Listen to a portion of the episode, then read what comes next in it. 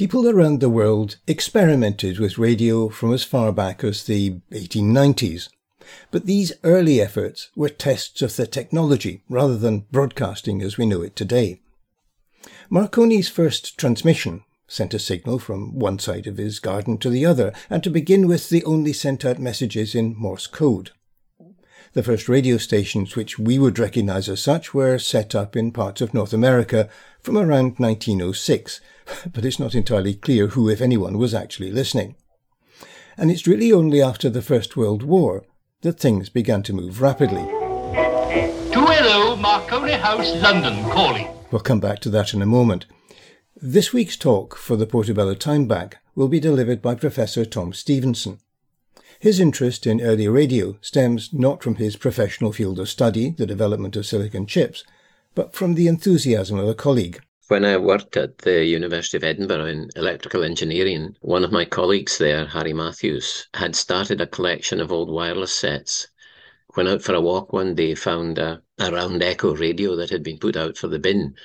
And since he'd worked on the design of it many years before, he was a bit miffed. So he picked it up, took it home, got it working and took it into work. And uh, it kind of spread from there. Colleagues heard it working and brought in old radio sets, and so it grew and grew and grew. Then in 1993, he set up a charitable trust to take ownership of the collection after he had gone. I'm one of the original trustees, and I'm still there. And we now have a museum at 131 High Street in Burntisland, which is open in the summer on Wednesdays and Saturdays to the public with a, a summer exhibition each year. And the 22 exhibition was about the centenary of public broadcasting in Britain. Time for a little bit about the science. In the early to mid 19th century, physicists became fascinated with the potential of electricity and magnetism, and indeed electromagnetic fields. But it took a very talented Scot, James Clerk Maxwell, to work out the mathematics behind it all. Michael Faraday had done a lot of pioneering work with electricity and magnetism. He'd come up with the idea of a, of a magnetic field, but he needed someone to work out mathematically the effect of a magnetic field on an iron particle or a magnetic particle at any point in space around a magnet.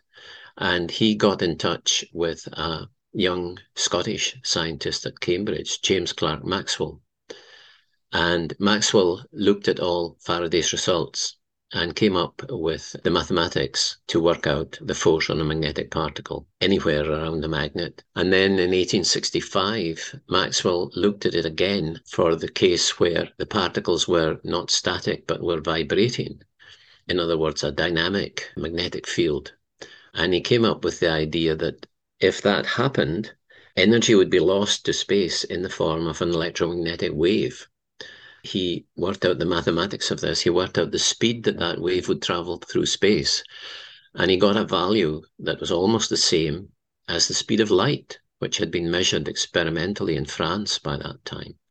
This was a light bulb moment, a eureka moment, where he thought, aha, electromagnetic waves would have the same properties as light.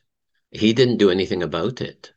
But some years later, in fact, some years after his death in 1886, Heinrich Hertz in Germany decided he would try to generate some of what he called Professor Maxwell's electric waves. He was successful in doing this, and he could detect them a few meters away with a simple loop aerial. Hey presto, he had demonstrated what we'd now call wireless telegraphy, but he didn't realize that. He was asked if this had any practical application, and he's alleged to have said none whatsoever.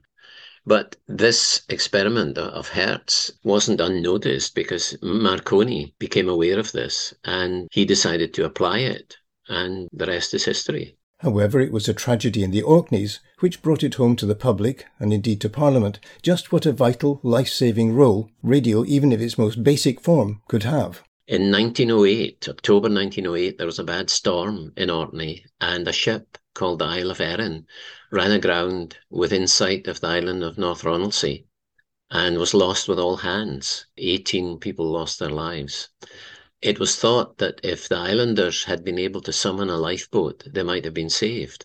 But at that time, North Ronaldsay had no means of communicating with the outside world other than by letter. The news of this disaster only came out after several days in a letter from a lighthouse keeper. And as you can imagine, there was uh, a tremendous rumpus after this as to why did this happen and how could it be prevented. Questions were asked in Parliament even, and it was decided that it would be too difficult to lay a cable from Sanday to North Ronaldsay for the telegraph. And why didn't they use this new Marconi technology? Because Marconi was running a very successful marine communication business.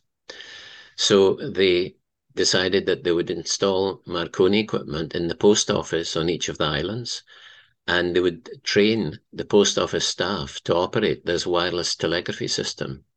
And that was installed in 1910, and it remained in use until 1946. It's a well known adage that war, for all its horror, creates a real spurt in the development of all kinds of technology, and that's what happened between 1914 and 1918. During the First World War, there was a very rapid development in technology, and in particular in the use of thermionic valves to make possible amplitude modulation, where you could actually broadcast music and voice. Prior to that, it had all been just dots and dashes of Morse code. To transmit voice or music, you have to have the ability to, to modulate a radio wave with a sound wave. During World War One, a large number of people were trained as wireless operators, not just to operate the equipment, but also to maintain it. And after World War One, these guys became what we'd now call radio amateurs. They were radio enthusiasts. They were a ready-made listening audience for the test transmissions that were being done by Marconi. And the British Broadcasting Company was really a consortium who had an interest in manufacturing radio equipment, and they saw this as a huge business opportunity. The public were very enthusiastic about the idea of broadcasting. And when broadcasting started and equipment became available, it was rapidly purchased, even though at that time it was quite expensive in real terms. Which brings us back to. 2LO Marconi House, London, calling. The first station, 2LO, started on the 14th of November 1922. But within a matter of days, they had a transmitter in Birmingham and Manchester, and it then spread throughout the country. Scotland's first one was Glasgow, which was on the 6th of March 1923. So we're almost coming up to the centenary of public broadcasting in Scotland. Yeah, one of the interesting things, though, listening to it was you'd have a program or a presenter in London handing over to the presenter in Birmingham or handing over to the presenter in, in Glasgow in those early days. It wasn't a, the kind of unified service that we think of today. Indeed, yes. And also, I think there was an agreement with the newspapers that they would not broadcast news until the evening. So their programs tended to start in the evening with news. This was to avoid competing with uh, newspaper sales in the morning. Anyone who's worked in the media knows all too well the pressures involved, and in live broadcasting, the tyranny of the clock. Back in the 1920s, however, that must have been very scary indeed. They didn't have any experience to call on, if you like. And I think in the very early days, they realized that when they published their broadcasting schedule, they had a tiger by the tail, rather like a, a magazine editor looking at blank pages. As the deadline approaches, they had to fill that time with something. And I believe one of the most important people in the studio was the piano player who could be relied on to play something appropriate while they got something else together for the next broadcast slot.